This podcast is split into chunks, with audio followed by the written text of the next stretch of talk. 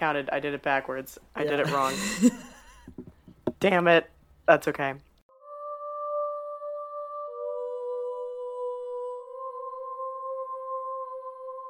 Hi everyone. Welcome back to Oddities. I wish you guys could all see Cassie because Cassie got a new microphone and she's so nervously excited around it.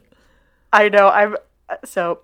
Uh, Corey and I exchanged. Well, okay. So happy New Year, first of all. For us, it's it's not. It's like mid December right oh now. fuck, so I forgot. Yeah, happy New Cor- Year. happy 2021.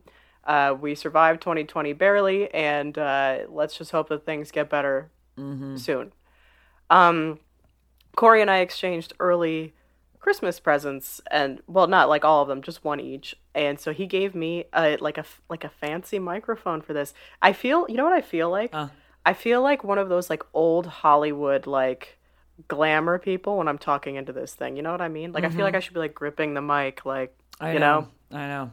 It. You know what was the most fun about it? It's like looking at it when you talk to it. I know, and I've got a pop screen, so it's very exciting. This is exciting. Cri- crisp. So, uh, if you guys ever thought you were like, "Oh, we'll never hear that again," ASMR's back. Too late. Surprise, bitch. Um, before we get started, uh, let me just do my thing. You can check out our social media information in the descriptions. One thing I would love to highlight, as always, is we have a Patreon page. If you would like to donate to our show, uh, you can find the link in the description, and I believe you can do it for as little as a dollar a month. We don't like to set tiers because we know that everybody has different finances and everything else. So And everybody's doing If- what they can right now. that's exactly right. And uh, if you do become a patron of our show, uh, you get bonus content every Wednesday. So not only do you get to hear from us once, but then you get to see us once per week as well on a different topic. yeah. Um. Oh fuck. And I'm Cassie. Oh yeah, I'm Anna. Jesus. Anyway, how are you, man? What's the latest? Uh, I'm good. I was up real late last night, which is why it was a little slow this morning.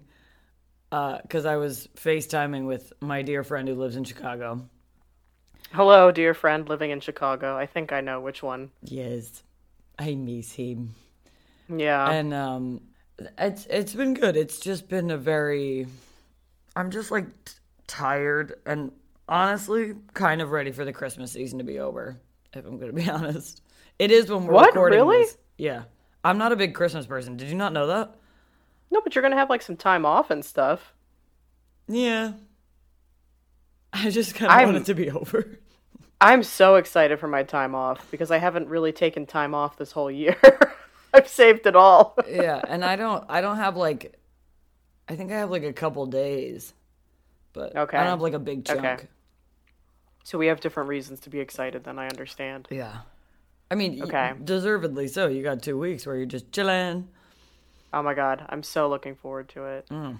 Um, yeah, I knew you were up late, so I checked my the email this morning and it was like you have a new Dropbox sign in, which I don't know why it's still telling me that we have new Dropbox sign ins because like we've each signed in a million times at this point. But Oh, yeah. and it was like it was like two something in the morning and I was like, Jesus. Yeah, I know. because my my friend just told me this is all like very this sounds makes me sound like a very cranky old person, but I can't Oh, stand that I every time I watch even a random YouTube video, I can be watching Mm-hmm. a 30 second YouTube video and I have to watch a 30 second ad and that infuriates me. Yeah. And my friend last night goes, "Why don't you install ad blocker on Chrome?" He was like, Is that a thing? yeah. And he was like, No. then you it's a it's an extension. And he was like, and you'll never have to do that. And so I just Mm-hmm. Oh, switched that's everything cool. over to Chrome because I was like, I'm not dealing with that shit anymore. Yes, goodbye. Which is why I was on Dropbox at two thirty signing in. Love that. Love that. yeah, how are you? Well, that's uh I'm I'm good. Let's see. Well, I'm very excited to share with everyone that we've now hit 11,000 downloads. We are having more and more of you tune in and we are so thankful for it. We're so happy to have you guys here. I feel like we should call I guess it's like the odd family. Yeah, our oddballs. I like the odd family better. and um, what else is happening? Well, I'm very excited for Corey. Corey's my fiance. To those of you who are new, and um, he's He's in school right now and he's working on his big senior engineering project. And they entered a competition meant for business majors. But essentially, what they're doing is they're taking their senior project, and if they win this competition, they can kind of like get the funding to turn it into a business. Mm-hmm. And so they had a big presentation yesterday, and they are finalists. That's exciting. You know what's really exciting is it's designed for business majors and like finance majors and stuff, and they're engineering majors, and they they're finalists. Like they beat out the competition, which is so great to me. I think those So- business majors are boring as fuck. But we love those of you who are listening to us.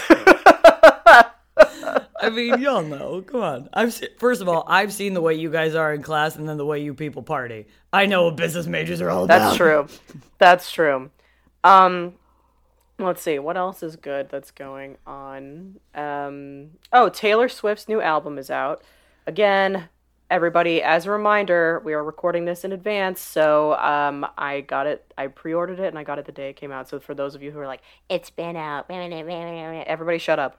I listened to it the day it came out. Okay. So Also, does that matter? Do people care about that? I don't know. I, I feel like people care about the strangest things. So you know. That's true. whatever. And uh, I love it. I think it's so great. I like it more than I liked Folklore. They're in the same. They're in the same vein. They're sister mm-hmm. albums, but this one is like folklore, but with commercial hooks. Yeah. There's one I or two songs on it that I was like, I don't care for this. But the opener was killer. Well, there's like, I mean, every album that I listen to, there's always like, I have my handful of favorites from every single one, and there's always a couple too where I'm like, we could have done without this. On this one, my favorites are, of course, I love Willow. Uh, my all-time favorite is Ivy. I really like Gold Rush, and I am a big fan of the No Body No Crime that she did with, what is it, Haim or Haim? I don't know how they say their name. I name. think it's Haim. Haim, yeah. I fucking Uh, so I Haim. really, yeah, I really love uh, this album. I think it's great, and I've been listening to it on repeat. You know, other than that, it's the huge. I've got a candle lit Dutch apple waffle. There it smells is. delicious in here. And I- yeah, What I think is interesting is that she was just like, I'm going to drop this, and then just did it. oh no, she's like, uh, our Lord and Savior Taylor Swift was like, um. I can't even do the thing that I do because, like, I don't. almost did it, though.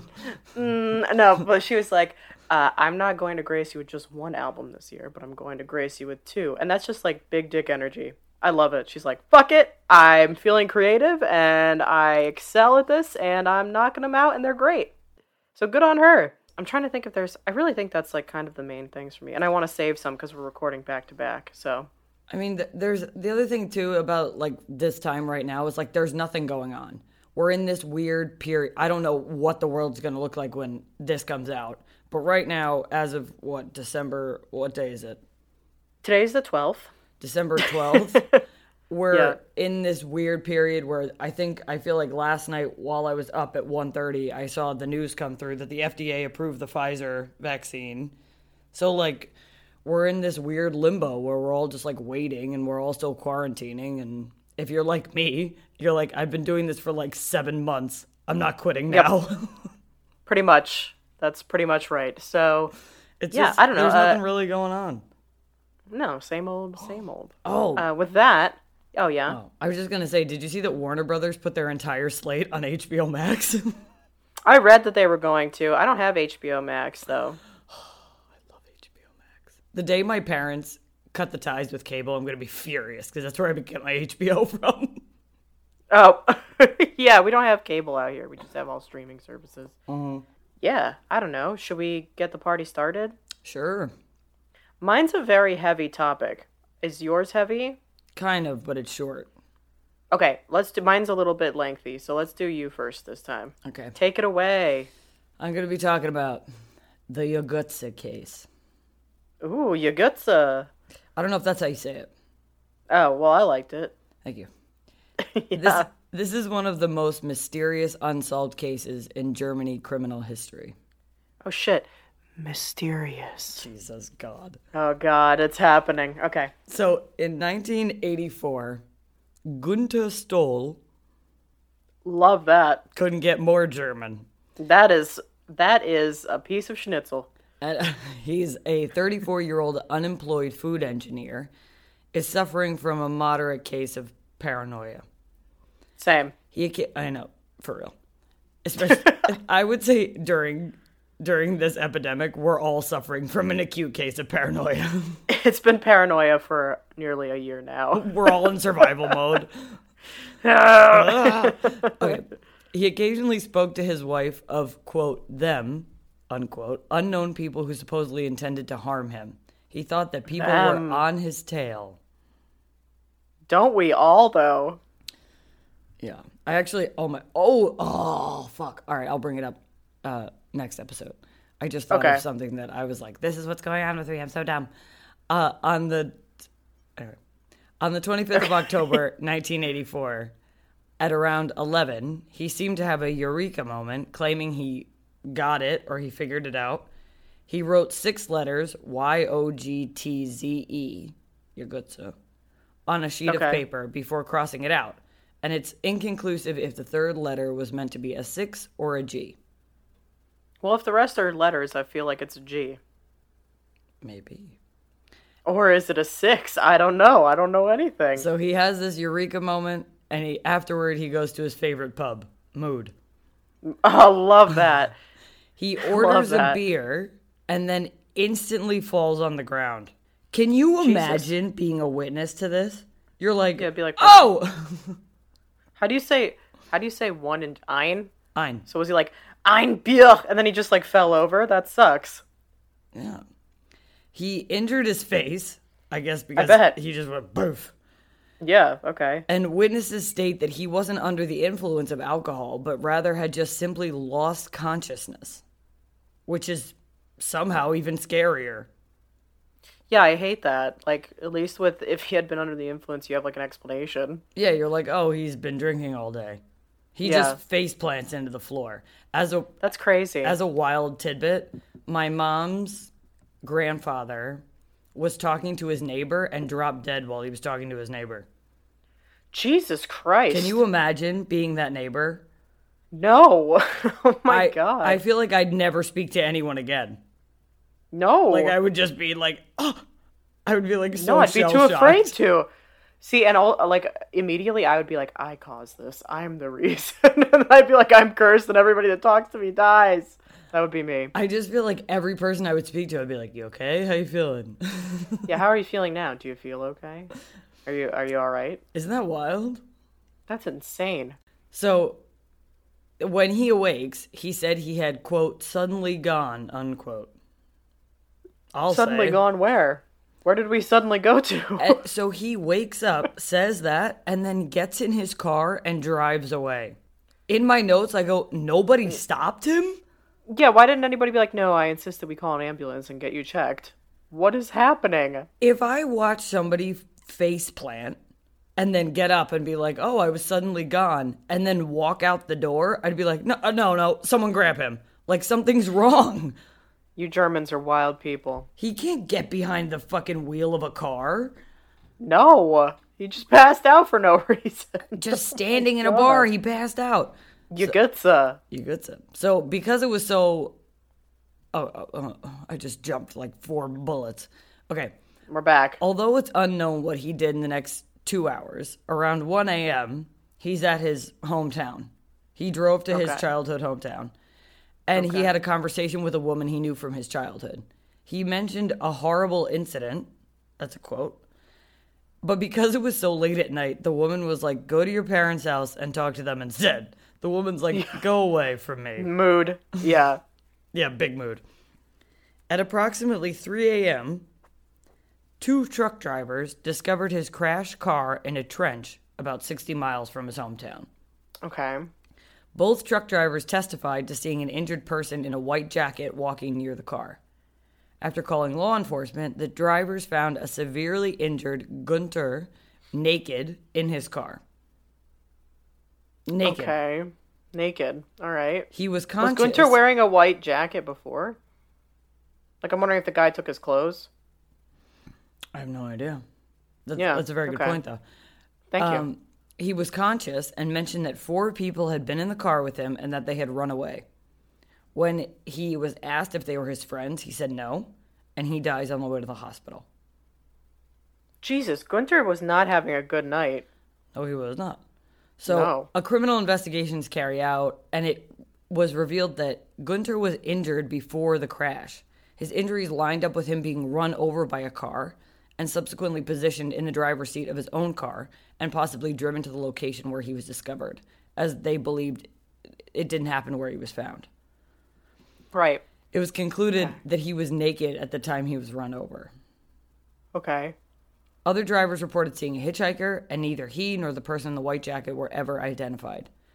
Hmm. There were suspicions that Gunter had gone to the Netherlands and had thought to have made contact with drug dealers, but these proved to be unfounded. The meaning This of is what all too elaborate too, I feel like. it's very elaborate. Yeah. The meaning of what he wrote down Yugutsa has remained unknown. Now, the speculation as to why is a little wild and it's a little all over the place. Love love wild and all over the place because that's what we are. That's right. so the first one is the one that I'm like, I don't even know how this relates, but okay. According to some people, YO6TZ is a call sign for a Romanian radio station and might have been the true meaning. In my notes, I go, Oh. I don't know what that means though. In the context What of is it? him. Yeah, and I also like what is a call sign? Is that a stupid question? But I don't know what that is. I think it's like their, well, like whatever's written on the outside of a radio station. Oh, so like if he were to like okay. I guess. I mean, okay. Interesting.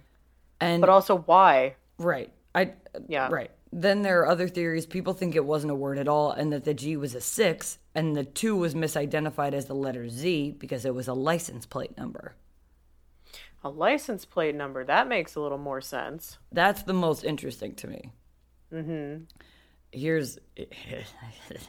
oh boy. Oh, go So- good. Give it to me. Is it the Sandhill Crane? It's always the Sandhill Crane. he's back and he's German this And time. now he's like, I am the Sandhill Crane. By the way, that's not a mockery. German accents are some of my favorite accents. I love German accents, and I'd actually love to like learn how to speak German. I still can, kind of. Yeah, I mean, I can habla, not really habla the Espanol, but I I would love to learn German. German. Actually, there's like a hand there's a handful of languages I'd like to learn. I love languages. I do too. I but the um there's a German show on Netflix Dark that's so good and every time they like they like there was one episode where they were speaking English in German accents and I was like this sounds so cool. They they do sound cool. I don't know. I, I like it. I'm a big fan. I big just- fan of you guys. Yeah, a huge fan. I'm dying to come over. Um I loved it when I went. Oh, I'm dying to go. Twas beautiful. Oh, Anyway, some people Yes. think it's an it's an anagram, perhaps for Okay. zygote, the earliest developmental stage of many multicellular organisms. Since he was a food engineer, he may have been hinting at genetically modified food, because this was in '84. Mm, mm-hmm, and so maybe someone thought that he was a whistleblower or was going to leak it, and they were following him, and that's why he decided to just dip, and then they kept following him. Maybe they're the Okay. person in the white jacket. The explanation Okay. for the bar is some people think that he saw someone, like maybe that he used to work with or whatever, and he was just like, and just like freaked out and fainted and, then passed left. out, And then they followed him. Hmm. But nobody's noticing the guy who's following the guy that fainted. They're just paying attention to the guy that fainted. Yeah. Yeah, okay. And that's the last theory I got. That's wild shit. Right away, I went for like a government thing, something with the government, because that's my wheelhouse. Sure, sure. it's always a conspiracy. I like the concept that like he was going to be a whistleblower or something. I think that that's kind of possible. Although I think that they went pretty hardcore with it, and if that's the case, it's not just like your average group of scientists that went after him. I would say then it is in fact a government involvement or at least someone with a lot of money. with money and, and experience in in hiding things that need to be hidden and all of that shit. I Um, mean, what I think is, I think the wildest thing about this entire case, which I realize isn't the point, but is that they just stripped him. Like, why did they do that? Um, possibly because they were worried about transfer of like hair or like like DNA things. Would be what I would suspect. I don't know if the car was wiped down as well. Uh, I don't know if they mentioned that at all. I, so, I don't know if that's maybe re- the reason why they stripped him, or if they were trying to remove like identifying. God, I don't know. Because, like, they know it's him, and then he dies on the way to the hospital. Yeah, I would I would say that they removed the clothes probably to get rid of any transfer that could have come from them. And I don't, I don't know how extensively they're wiping down the car in '84. Mm, I don't know, but like if the other person was injured, then maybe there was an altercation. Maybe they bled on his clothes or something like that. Again, hair follicles, uh, things like that. That there's there's things to consider, and so maybe to them that was like an easy way of kind of getting rid of some of the possible evidence. I don't really know. I do. It's weird though. I don't. It is very strange. I don't think I buy the whole Romanian radio station No. thing. No. I out of all of them, I kind of feel like the license plate is my favorite one. And I think the license plate can even feed into the fact that maybe they thought he was a whistleblower. Like that's not a reason. That just could be what the note means. Yeah, for sure. So I think out of all the explanations for the note, like I mean the zygote one is kind of cool too, but I, I still kind of feel like the license plate fits in nicely with the overall Mm-hmm.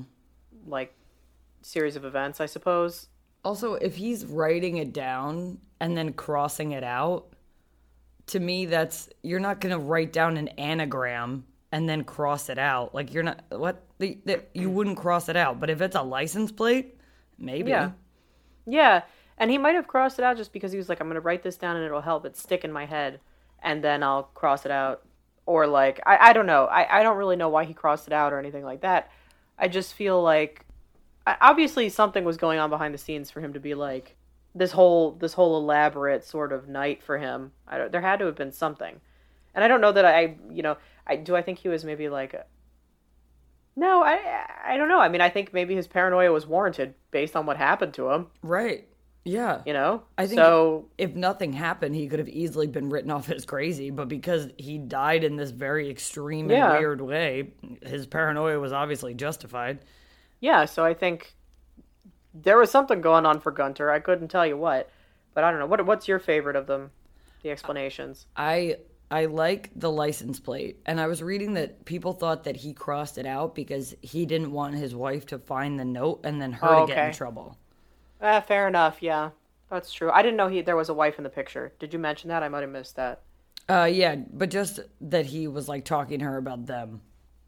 Oh, about them. That's right. Yeah, sorry. Yeah, well then that's a good point. So maybe he was just like he wrote it down, and he's like, oh, better get rid of this because I gotta help uh, Fraulein. You know what's her face? She'd be a foul if she was married. Oh, wow, whatever. Yeah. mhm. Um, See ya. I but I like your idea because he did have this like eureka moment. That's like the one thing that I kept seeing in all my research is he had this like moment of like I got it, and then he wrote it down. So to me, he's Right. like writing it down quickly so that he because otherwise I forget everything. Yeah, right. So I mean, it to- makes total sense that he would have like if he had this eureka, he would have gone ahead and written it down so he Mm-hmm. wouldn't forget it or what have you. Or maybe he meant to go back and look it up later, or I don't know. Maybe he was like, I need a I need a beer to ponder this over or something. I, I just love that he writes it down, goes to the pub, and maybe he's going there to be like, oh, now I have maybe okay, like let's say it is a license plate number. He writes it down. He's like, oh, uh, I, but I, I don't want her to find it, so he crosses it out real quick. But he's like, but it's still there, so I can remember it later. He goes to the beer. He goes to the beer. He goes to the beer. He goes to the Mm-hmm. pub and maybe he sees the guy that he feels like's been following him. He's like, "Oh my god," goes into like a state of weird shock. Yeah. Then leaves because and that would explain why he would suddenly be like, "Bye," even though he ordered Yeah. a beer Yeah. and just passed out. and then Poor Gunter. poor Gunter. And then he gets in his car, they follow him, and maybe that's mm-hmm. what I think is interesting is that he said there were four people and they saw people saw a hitchhiker and then they saw mm-hmm. a guy in a white coat. Mm-hmm. And maybe they weren't they were going to finish the job with Gunther. They had other plans with him, but those two truck drivers just happened to see him and be like, "Oh, something's wrong." Yeah, I mean they they could have gotten interrupted. And so yeah, and I I don't know, I kind of also feel like there is still the possibility like maybe the one in the white coat did steal his clothes. I'd be interested to know what Gunter was wearing. I know, and I couldn't find anything about that. That's So, interesting yeah. though. Um Wow, well, that's a really weird case. That's the Yagutsa case. Yagutsa, indeed. Or it You could be a license a- plate number. It could be. I don't know, but you took me down a rabbit hole there. That was pretty crazy. Yeah, that one's a wild ride. Yours is even wilder. Mine is very wild and very dark, so I'm going to go ahead and do the disclaimer thing that we do from time to time. That's if a you're, good idea. this is a very, very morbid moida. And so if you are like, you know, easily triggered by that type of thing or, or don't want to hear about it or what have you, Or kids are in the Can sh- room. kids are in the room, you can shut me off and I'll talk to you next week. And by the way, we, we take no offense when that happens. We understand the world is hard and sometimes the brain feels heavy. Yeah, it's all good. I'm not upset. And like I said, I'll see you next week. I have a cryptid next week, so it's a little bit later. Da, da, da. So, without further ado, today, as you can tell by the title of the episode, I am discussing the Black Dahlia case, which I'm about to sound super ignorant for a moment. But for uh-huh. the longest time, I thought the Black Dahlia referred to the murderer and not the person who was murdered. Isn't I, I feel so stupid right now. Oh, yeah, it's her. I didn't realize that. And so here I am, I'm like, hmm, so nothing like, you know, discrediting myself pretty much right at the get go. But We're Here we are. here at Oddities. here at Oddities, honesty is key. so right. The Black Dahlia is kind of like this name that was given to uh, a woman by the name of Elizabeth Short, who was very, very gruesomely murdered. Uh, she's an American woman who was found murdered in the Leimert Park neighborhood of Los Angeles, California. And then her case became highly publicized due to like how graphic it was. Nothing like the media to really expound on a terrible tragedy. Yes, thank you, media. Let's see. She she was a native of Boston. She spent like her childhood was kind of wild. She went back and forth between a bunch of places, and then like, you know, I- I'll touch on that a little bit. Um, she so she lived in Massachusetts. She lived in Florida. Then she relocated to California ultimately, and that's where her father lived. Um, it is commonly held that she was an aspiring actress, although she didn't have any known acting credits or jobs at the time. uh, while while she was in Los Angeles What year was she this is in the 40s so they they discovered her in 47 let's see. Oh so okay so she got the name of the black dahlia posthumously uh, after the owner of a drugstore in long beach california told reporters that male customers had that name for her supposedly. And you know what? I take exception to this case a little bit because they kind of like the, the media kind of tried to drag her character through the mud a little bit after her death. Shocking. shocking indeed. And that just when that happens it drives me crazy because like I know. um I, I mean in some cases it's like yeah like if this is fact and this is true like Right. they did these things whatever it, that's different but like for this it's um there was like a lot of hearsay and they were kind of like slut shaming her and stuff but like none of it was necessarily none of it was true and also what does it matter and so it's just like you know whatever Also, Anyway. if you're doing that to someone posthumously and they're not even alive to defend themselves, and then Yeah, on like top of Jesus. that they gruesomely died, go fuck yourselves. Yeah. Anyway, the name also could have originated from a noir murder mystery that was kind of like out and popular just before this, The Blue Dahlia, and that came out in April of 1946. Um, and this after the um, discovery of her body on January 14th, nope, 15th, 1947. The Los Angeles Police Department started this extensive investigation, supposedly, and they produced over 150 suspects, but no arrests. So this is still considered an unsolved crime. Crime. Crime indeed. So like all the details surrounding this have kind of had this lasting cultural intrigue and like there's all these theories and public speculation and they try to tie it to these other murders and I'll touch on that just a little, but I mostly stick with her. And um, historians credit it as one of the first major crimes in post World War II America to capture national attention. So, I'll, I'm just gonna do like a hop, skip, and a jump through her childhood. But she was born July 29th, 1924, in Hyde Park, Boston, Massachusetts. Uh, there, she was one of five daughters of Cleo, Cleo and Phoebe Mae Short. Uh, the Short family relocated to Maine for a hot second, then they settled in Massachusetts, and then she kind of spent a vast majority of her life. Supposedly, her so her father built these mini golf courses until the 1929 stock market crash, and then he lost most of his savings, and the family became kind of like broke at that point. And then in 1930, her father's car was found abandoned on the Charlestown Bridge, and it was assumed that he had committed suicide by jumping into the river. Yikes. But it's not. It's not what you think, because at first I also thought, "Yikes!" So, get to that. Anyway, the mom took over. She she raised the girl. They moved to a small apartment, etc. Uh, Short had um, a lot of like respiratory issues growing up. She had a lot of like bronchitis issues, severe asthma attacks. She underwent lung surgery at age 15. Yikes. Um, and then doctors were like, why don't you guys relocate to a milder climate during winter months? And that might help her issue. So she would basically spend her winters in Miami with other family and family friends. And so she kind of like went back and forth. And then her sophomore year of high school, she she dropped out of Medford High School and then she decided to relocate to California a little bit later. So in, in late 1942, this is the father thing. Her mom receives a letter of apology from her presumed deceased husband, which revealed that he was in fact alive and had started a new life in California. Fuck off. Isn't that insane? I have to tell you, every time someone's like, oh yeah, they just left and started a new life, that must have been wild to do in that time because you literally all you had to do is drive over state lines. No one knows who you are. I know it's insane. Um, so anyway, at the age of eighteen, she relocates to California to live with her father. And you know, while she's ah. there, she she becomes involved with. Um, he she sounds likes like military. a stable person. I know, and he, a good person to be living with for yeah, sure. For sure. Um, she did have like a, a little stint. She was arrested for underage drinking at a local bar. Uh, she she had a couple of flings with like these Army Air Force members. She sure. had a thing for like military men.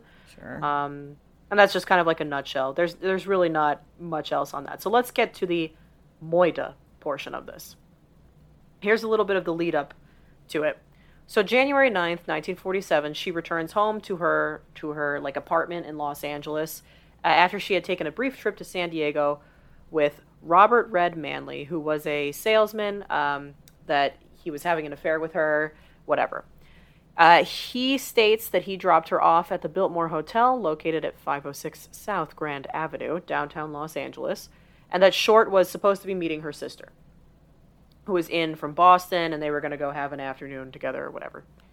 After speaking with her friends and acquaintances, the LAPD realized that Short had in fact vanished six days before her murder, leading investigators to surmise that she was kind of like kidnapped before she was killed, theoretically. By some accounts at this hotel, staff of the Biltmore recalled having seen Short using the lobby telephone, and then just after that, she was allegedly seen by patrons of the Crown Grill Cocktail Lounge at 754 South Olive Street, which is about, it's just under a half mile away from the Biltmore Hotel. So, they discover her or this this actually it's really sad. This woman and her little daughter discover her this this scene, which is terrible. So the morning of January 15th, 1947, her naked body is found severed into two pieces on a vacant lot on the west side of South Norton Avenue, which is halfway between the Coliseum Street and West 39th Street, which is in Yikes. Leimert Park, Los Angeles. Uh, at the time, this neighborhood was basically undeveloped. It was just kind of like open. There was there really wasn't anything around. A local resident of somewhere nearby, named Betty Bersinger, discovered the body at approximately 10 a.m. while she was walking with her three year old daughter. Initially, Betty thought she'd found like a discarded store mannequin, and then she realized it was a corpse and she rushed to a nearby house and called the police. So, thank you, Betty. Um, her severely mutilated body was completely severed at the waist and drained of blood, leaving her skin a very, very, very, very pale white. Hence the mannequin thing, which I could see that if from far away she sees this and she's like, you know, whatever. Yeah, because of course you don't want to think that that's a body. Of course you'd rather no. think that's a mannequin. Absolutely. Um, medical examiners determined that she had been dead for about 10 hours prior to the discovery, leaving her time of death sometime during the late evening of January 14th or the early morning hours of the 15th. The body had apparently been washed by the killer in gasoline, uh, her face had been slashed from the corners of her mouth to her ears, creating an effect which is now known as the Glasgow smile. And she had several cuts on her thigh and breasts where entire portions of flesh had been sliced away, and they actually put some of these apparently in her, I think it was in her vagina, which is like really awful and Ugh. really gross. This whole thing is really gross. Um, the lower half half of her body was positioned about a foot away from the upper portion. Her intestines had been tucked underneath, and the the corpse had been posed with her hands over her heads, her elbows bent at right angles, and her legs spread apart. I get like nauseous talking about this a little bit. I actually so... that that wave just hit me of nausea. It's so awful. Um, upon the discovery, of course, then a crowd starts to gather, of passersby and reporters, and they, they all start to gather because people are morbid. Uh, the Los Angeles Herald Express reporter Aggie Underwood was among the first to arrive at the scene and took several photos of the corpse and crime scene. I hate that. Like this is there's like no respect there. Um, Like, it is noted that obviously one of the one of the most horrific things to happen, and that's what you're doing. And that's what you're fucking doing. You're taking pictures, you jackass. Like, Jesus. And this is just so, like, This was a human being that was obviously like this is the most ugh. It's so, this is so fucking so horrible. violating and it's just yeah um it is noted that near the body the detectives located a heel print on the ground amid some tire tracks and a cement sack containing watery blood uh, and that was also found nearby so let's discuss the autopsy a bit so the autopsy was report oh my god the, the autopsy was performed the following day january 16th by a man named Frederick Newbarr, who was the LA uh, county coroner at the time. His autopsy report stated that she was 5'5, uh, weighed 115 pounds, had light blue eyes, brown hair, and badly decayed teeth. Um, which she was known for, like her bottom her bottom teeth were supposedly very like she had serious issues, dental issues. Um, she did have ligature marks on her ankles, uh, wrists, and neck, and an irregular laceration with superficial tissue loss on her right breast. Uh, he also noted superficial lacerations on the right forearm, left upper arm, and lower left side of the chest. As I had mentioned, the body had been cut completely in half through a technique that was taught in the 30s, which was known as a hemicorporectomy. The lower half of her body had been removed by transecting the lumbar spine between the second and third lumbar vertebrae, which severed the intestine at the duodenum. I said that wrong. It's duodenum, I believe. Whatever. Newbarr's report noted very little bruising along the incision line, suggesting that it had been performed after death. Uh, another gaping laceration, measuring over four inches in length, ran longitudinally from the umbilicus to the suprapubic region. So basically, right, right along where like her like uterus would be. Um, the lacerations on each side of the face, which extended from the corners of the lips, were measured at three inches on the right side of the face and two and a half on the left. The skull was not fractured, but there was bruising noted on the front and right side of her scalp, with a small amount of bleeding in the subarachnoid space on the right side, consistent with blows to the head. The cause of death was determined to be hemorrhaging from the lacerations to her face, and the shock from the blows to the head and face, and then the other things were supposedly happened post mortem. Um, Oh my god, this poor angel. yeah, and this is this is also like so this is disturbing. Her anal canal was dilated at nearly two inches, suggesting that she may have been raped. Samples were taken from her body, testing for the presence of sperm, but the results came back negative. Um, prior to the autopsy, police had been qu- like quickly been able to identify the victim as Short after sending copies of her fingerprints to Washington uh, via Soundphoto, which was a primitive fax machine of the era. I didn't know that that was a thing back then. I didn't either. I like who knew. Anyway, the the prints matched those given that she had she had given when she was arrested for that underage drinking thing in 1943. Um, immediately following her identification, this is really awful. Reporters from William Randolph Hearst Los Angeles Examiner contacted her mother, Phoebe, in Boston and told her that her daughter had won a beauty contest. It was only after prying as much personal information as they could from Phoebe that they revealed that she was in fact murdered. The, uh, the newspaper offered to pay her airfare and accommodations if she would travel to Los Angeles to help with the police investigation. But that was another ploy because the newspaper then kept her away from police and other reporters to protect its like scoop on all Go this. fuck yourself. I hate the Los Angeles Examiner. You fucking garbage piles. You're calling her mother with this bullshit? Her She fucking beauty mother? contest. Oh my god, I don't know how someone could do that. Like, how can you do that? so that you can get a story. This uh, literally go fuck yourself. You're I a know, horrible it? I- person. I hate these people. Um, and then, then they started sensationalizing this case, right? The Examiner and then another uh, Hearst-owned newspaper, the Los Angeles Herald Express, and they're like, in one article from the Examiner, they were like, uh, she wore a black tailored suit, uh, wearing a tight skirt and sheer blouse, and the nickname they gave her the nickname the Black Dahlia, and described her as an adventuress who prowled Hollywood Boulevard. Um, I hate that. You I just fucking sleazeballs. I hate that so much, and I think that it's such trash. I, it's wow, this case disgusts me and enrages me in equal quantities. I know it's fucking terrible, and you know what really, like, beyond the fact that they're saying these terrible things, it's that they're choosing to focus on sensationalizing this bullshit instead of trying to get facts out to the public, where the public might be able to like see this person or or like come forth with detail. Like they're not using it for a way that could potentially help solve this case, and I hate that. No, which by the way, They're, instead, guys- they're focusing on all this bullshit that they're making up. right because well because they want to sell papers. Yeah, and tarnishing her name, and I mean, Jesus Christ. It, this is just like for people that are like this is a new thing in the news that they're just selling they just Nope. telling you what they want to sell you no they've been doing this for literally years I think since like pretty much the beginning of time. yeah they're assholes stuff. I mean, they they are. It's it's really really terrible. Um, especially to like how do, who writes this and then goes to fucking sleep at night seriously, like how do you how do you do this shit and then like live with yourself? I I would assume you just have no conscience and that's how you live with yourself. Is you're Like, just got- a sociopath. I got to be honest. In my mind, you guys are kind of up there with the murderer. How can you do this to a human being? That's terrible. Um, okay, so the here's the investigation itself. So the initial investigation. So January 21st, 1947, a person claiming to be Short's killer placed a phone call to the office of James Richardson, who was editor of the Examiner, congratulating him on the newspaper's coverage of the case and stated he planned on eventually turning himself in, but not before allowing police to pursue him further, which this all sounds a little Zodiac to me.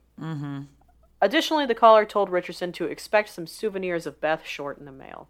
So on the 24th, a suspicious manila envelope uh, discovered by a U.S. Postal Service worker uh, shows up, and the envelope had been addressed to the Los Angeles Examiner and other Los Angeles papers, with individual words that had been cut and pasted from newspaper clippings. Additionally, a large message on the face of the envelope read, Here is Dahlia's belongings. Letter to follow. The envelope contained her birth certificate, business cards, photographs, names written on pieces of paper, and an address book with the name Mark Hansen embossed on the cover. The packet had been carefully cleaned with gasoline, like her body was, uh, which led police to suspect that the packet had in fact been sent directly by her killer. Right. Also, Despite efforts, yeah, as a as a newspaper, if you're getting praised by how you're presenting this I know. this murdered woman by the killer, do you think maybe you're not doing something right? do you think maybe you guys are fucking assholes? I'm just wondering. Right, like if he's siding with you, there might be something wrong here. Yeah. Uh where did I Oh, despite efforts to clean the packet, several partial fingerprints um, were pooled. However, they were compromised in transit and thus could not be properly analyzed. Which is annoying to me. That is annoying. The same day, the packet was received by the examiner. A handbag and black suede shoe were reported to have been seen on top of a garbage can in an alley not far from Norton Avenue, about two miles where Short's body, uh, two miles from where Short's body had been discovered. And the items were recovered by police, but they had also been wiped clean with gasoline again, destroying any fingerprints. So, March 14th, an apparent suicide note scrawled in pencil on a bit of paper was found tucked in a shoe uh, on top of a pile of men's clothing by the ocean's edge at the foot of Breeze Avenue in Venice, uh, California. The note read, To whom it may concern, I have waited for the police to capture me for the Black Dahlia killing, but have not. I am too much of a coward to turn myself in, so this is the best way out for me. I couldn't help myself for that or this. Sorry, Mary. Which I don't know why it said Mary. It's very strange to me, right? Also, you're a Yeah. coward for both things, so you, you just suck in general. So uh, they couldn't get any really like useful information off of the pile of clothes that were there. They gave no clue about the identity of the owner. They didn't find any like there wasn't anything like really, really like distinguishable about them. They, it was all really average and whatever. So this Mark Hansen character, the planner that they that was sent in that had his name embossed on it, he was the owner of the address book, um, and they considered him a suspect. He was a wealthy local nightclub and theater owner, and he was an acquaintance at whose home Short had stayed with friends. And according to some sources, he also confirmed that the purse and shoe discovered in the alley were in fact Short's. Um, Short's friend and roommate, Anne, told investigators that Short had recently rejected sexual advances from Hansen and suggested that that could be a possible cause for him to kill her. However, he was cleared of suspicion in the case. And in addition to Hansen, the LAPD uh, interviewed over 150 men in the ensuing weeks whom they believed to be potential suspects. Manley, who had been one of the last people to see Short alive, was also investigated but was cleared of suspicion after passing numerous polygraph examinations. Mm. Police also interviewed several persons of, um, found listed in Hansen's uh, address book, including Martin Lewis, who was an acquaintance of Short's, and Lewis was able to provide an alibi for the date of her murder, as he was in Portland, Oregon, visiting his father in law, who was dying of kidney failure. Yikes. A total of 750 investigators from the LAPD and other departments worked on this case during the initial stages, including 400 sheriff's deputies, 250 California State Patrol officers. That's a lot. Mm-hmm. I mean, I still have zero faith, but yeah, that's a lot. Yeah, but at least they didn't like. I, I don't know. Like, I feel like back then, a case like this, they like they would have allowed it to be sensationalized, and then like they wouldn't have. They would have just like dropped it. At least they they assigned resources to it. I guess is what I'm trying to say. Um, City Councilman Lloyd G. Davis posted a $10,000, which is around $114,000 as of 2019, reward for information leading suspect or leading police to the to the killer. Um, after the announcement of the reward, various persons came forward with confessions. Of course, they were dismissed as false. A lot of these, and it just all was kind of those people were charged with obstruction of justice. Good. Good. they should As be. They should be. Yeah. So there were other letters that were sent in. Uh, January 26th, another letter was received and it said, Here it is. Turning in Wednesday, January 29th, 10 a.m. Had fun at police. Had my fun at police. Black Dahlia Avenger. The letter also named a location where the supposed killer was going to meet the police. Uh, they showed up and the, the person didn't meet them. Um, in, instead, at 1 p.m., the examiner offices received another cut and pasted letter which read, Have changed my mind. You would not give me a square deal. Dahlia killing was justified. I hate this mm. person. So, by February 1st, the case had run into kind of like a stone wall. There were no new leads for investigators to pursue. Um, the Examiner continued to run stories on the murder and the investigation, which was front page news for 35 days. Front page for 35 days. Mm. Uh, when interviewed, lead investigator Captain Jack Donahoe told the press that he believed Short's murder had taken place in a remote building or shack on the outskirts of Los Angeles, and her body was transported into the city where it was disposed of. Based on the precise cuts and dissection of Short's corpse, the LAPD looked into the possibility that the murderer may have been a surgeon, doctor, or someone with medical knowledge. Mm-hmm. In mid February 1947, the LAPD served a warrant to the University of Southern California Medical School, which was located near the site where her body had been discovered, requesting a complete list of the program's students. and the university agreed so long as the students' identities remained private. Background checks were conducted, no results were yielded, but like, would a background check? Like, I feel like they should have interrogated all of them. Right. Unless that was part of their background check, I don't really know, but I don't know either. it, you're right. If they're not questioning them, what's a background check gonna do? If these yeah, like, people haven't been caught for anything, they're definitely they wouldn't have been allowed into medical school. Right. Exactly. So, by spring of 1947, it had officially become a cold case, uh, with next to no new leads. And Sergeant Finis Brown, who was one of the lead detectives on the case, blamed the press for compromising the investigation through reporters' probing of details and unverified reporting. Yes. Fair. Very fair, Sergeant Finis Brown. September 1949, a grand jury convenes to discuss the inadequacies in the LAPD's homicide unit based on their failure to solve numerous murders, especially those of women and children, in the past several years, and Short's case was one of them. In the aftermath of the grand jury, further investigation was done on Short's past, with detectives tracing her movements between Massachusetts, California, and Florida over the years, and also interviewed people who knew her in Texas and New Orleans. However, these interviews yielded nothing. So, here are a list of some suspects. There are some supposed confessions They received over 60 confessions over the course of this thing from different people. Most of them were men, shocker, but I mean, men also commit like most of the crimes. Just Yeah. saying. And I'd put So good money on that it's a man. Yeah. Since that time, I have one that I actually really buy, so I'll get into it. But since that time, over 500 people have confessed the crime, some of who were not even born at the time of her death. Ay, ay, I hate people. What the fuck? Sergeant John P. St. John. 11. that name. John P. St. John. what a It sounds funny fuck- when you say it fast. I know. All right, I'm sorry. I'm sorry. Okay. He was a detective who worked the case up until his retirement. And he stated, It's bless him. amazing. It is. He says, It's amazing how many people will offer up a relative as a killer. I totally believe that. I have to tell you something. That just gave me big pause. know. I So all of a know. sudden I'm like, hmm.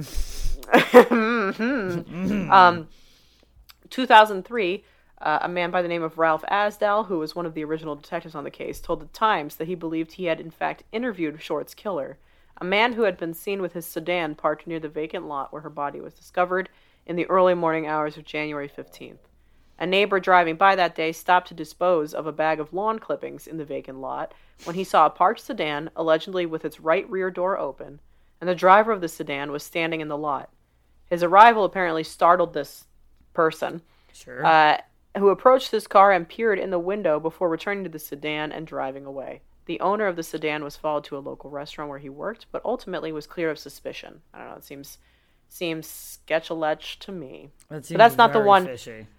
That's not the one that I truly believe in. So here's a little a list of suspects. I'll tell you which one is the one I personally believe. So suspects, uh, let's see. It includes the Times publisher Norman Chandler, uh, whom biographer Donald, Donald Wolfe claims impregnated Short, Leslie Dillon, Joseph A. Dumas, Artie Lane, aka Jeff Connors, Mark Hansen, Dr. Francis E. Sweeney, Woody Guth- Guthrie, Bugsy Siegel, Orson Welles, George Hodel, Hodel's friend Fred Sexton, George Knowlton, Robert M. Red Manley, Patrick S. O'Reilly, and Jack Anderson Wilson. Of those, my favorite suspect for this is George Hill Hodel.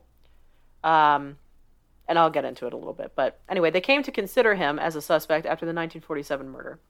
He was never formally charged with the crime, but came to wider attention as a suspect after his death when he was accused by his son, who was a former Los Angeles homicide detective.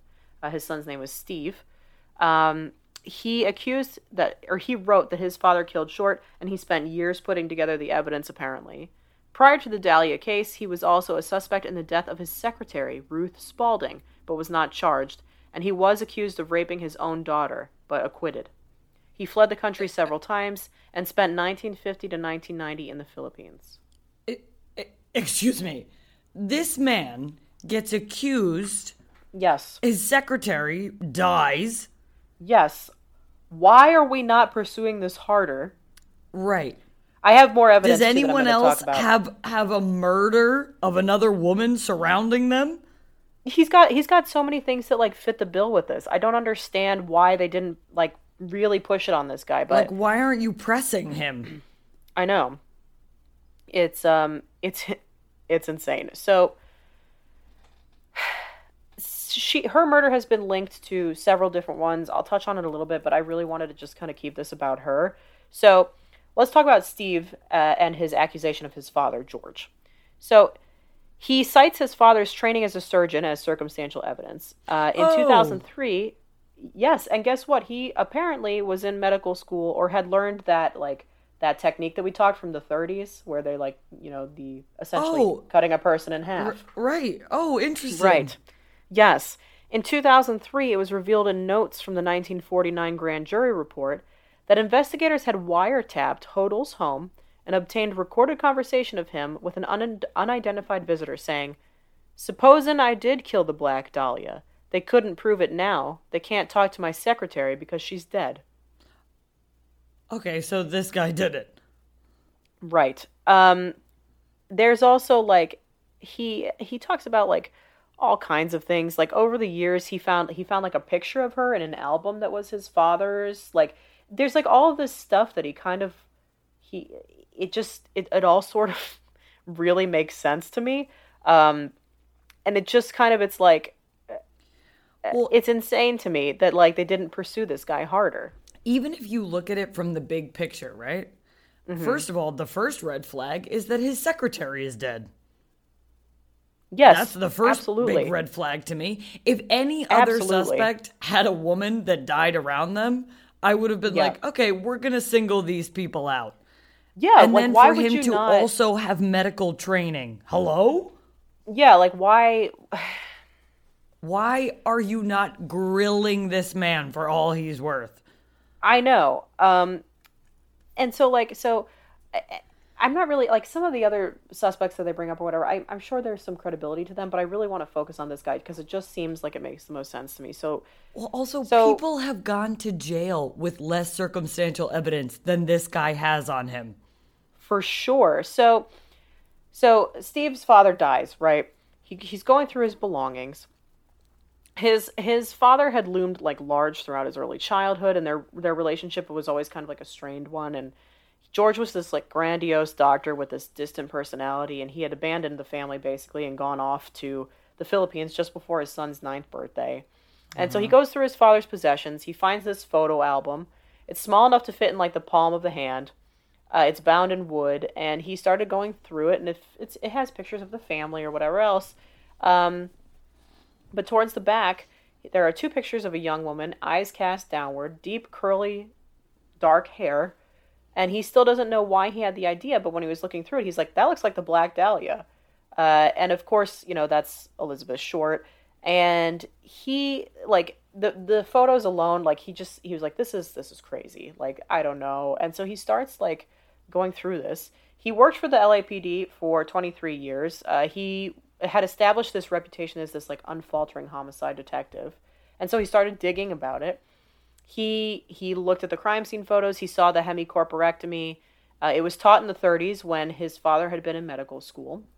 Mm-hmm. Like I said, the Black Dahlia Avenger, which was like that later letter that was sent, bore a very similar resemblance to his father's handwriting. He feels. And so he started cataloging like evidence for over 15 years. Um, and it kind of just like brought him to this conclusion that his father was in fact the killer. Uh, the research has won him like some fans about this, but then there are other people who like kind of speak down about it because they're uncomfortable with his tone, saying that he kind of like blurs the line between obsession and admiration. Uh, and he like wrote this gripping narrative about it as in a book. But like I don't know. I mean, he, I just think he's like a really dedicated dude. Also, you could argue that about any person that writes a that writes anything about serial killers. Of course, you could. Or a murderer. I feel like you could argue it. Yeah, it's just I don't know. Like to me, I think he like comes across a lot of good points. Um, also, this must have been. I'm sure at some point there's going to be some kind of emotion in it because even however estranged they are, he's still talking about his father. So I'm sure it was very difficult for him. Yeah. Um, and he did like send in like the handwriting. He's like, there's a strong likelihood that this is like that this matches the script from the letter. Um, he found in the archives of UCLA a folder containing receipts for contracting work that was on his childhood home, and one of the receipts showed a purchase a few days before her murder of ten five pound bags of concrete, which was the same size and brand found near her body that was filled with blood. Weird. I know. Like, these are all very strange things that to me it's just like it all kind of links up connects, perfectly, connects the dots really, really well. And so, um, yeah, I mean that's that's the Black Dahlia murder. They they Oh, there's also one more thing. There's a transcript that he found of a call. It's it's like he finds this transcript in the notes of um like newspaper clippings and 100 pages of typed interviews and you know whatever have you. It's like this was from like the LAPD and stuff like that.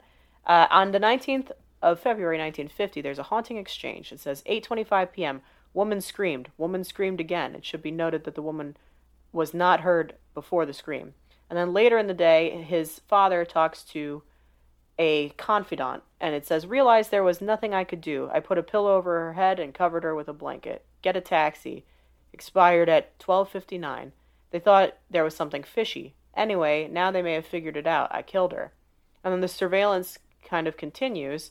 Uh, but there's one like moment in it, and, it, and then that's when he says, "Supposing I did kill the Black Dahlia, you know, mm-hmm. my secretary can't say anything. She's dead."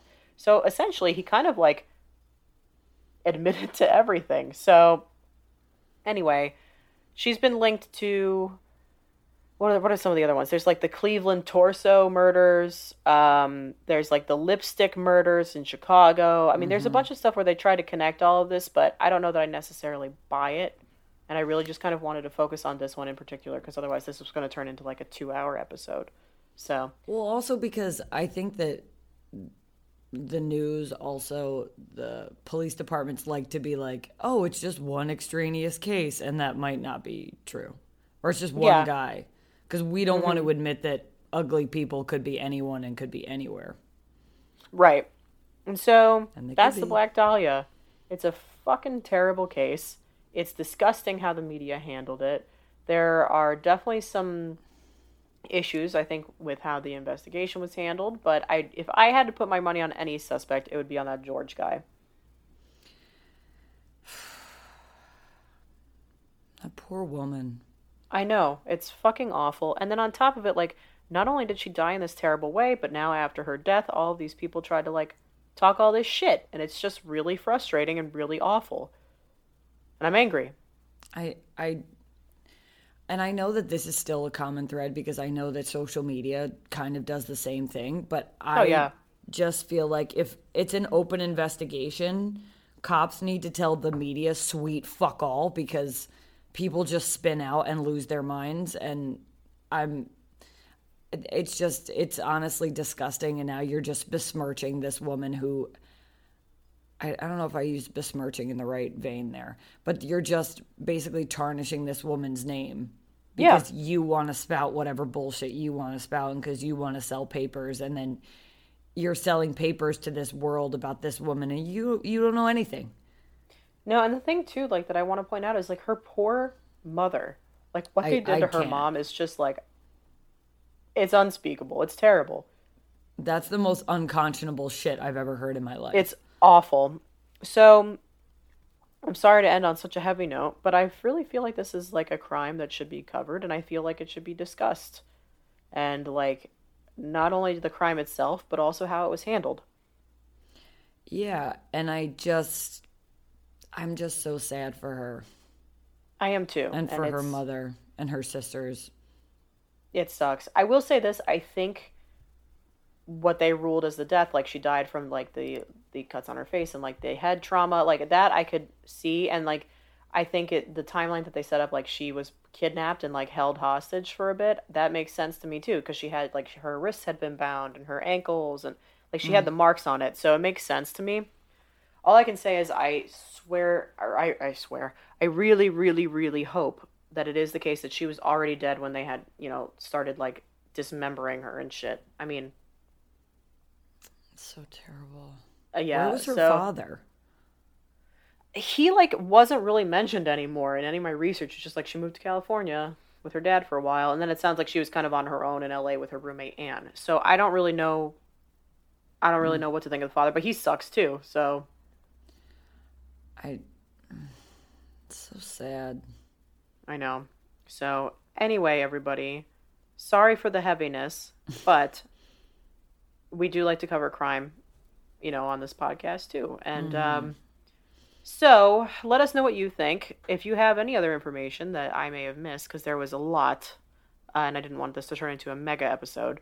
Um, you know, feel free to send it our way if you think that there's a different suspect who maybe is more plausible than this George guy. I'd be interested to hear it. And I guess until next time. Stay strange.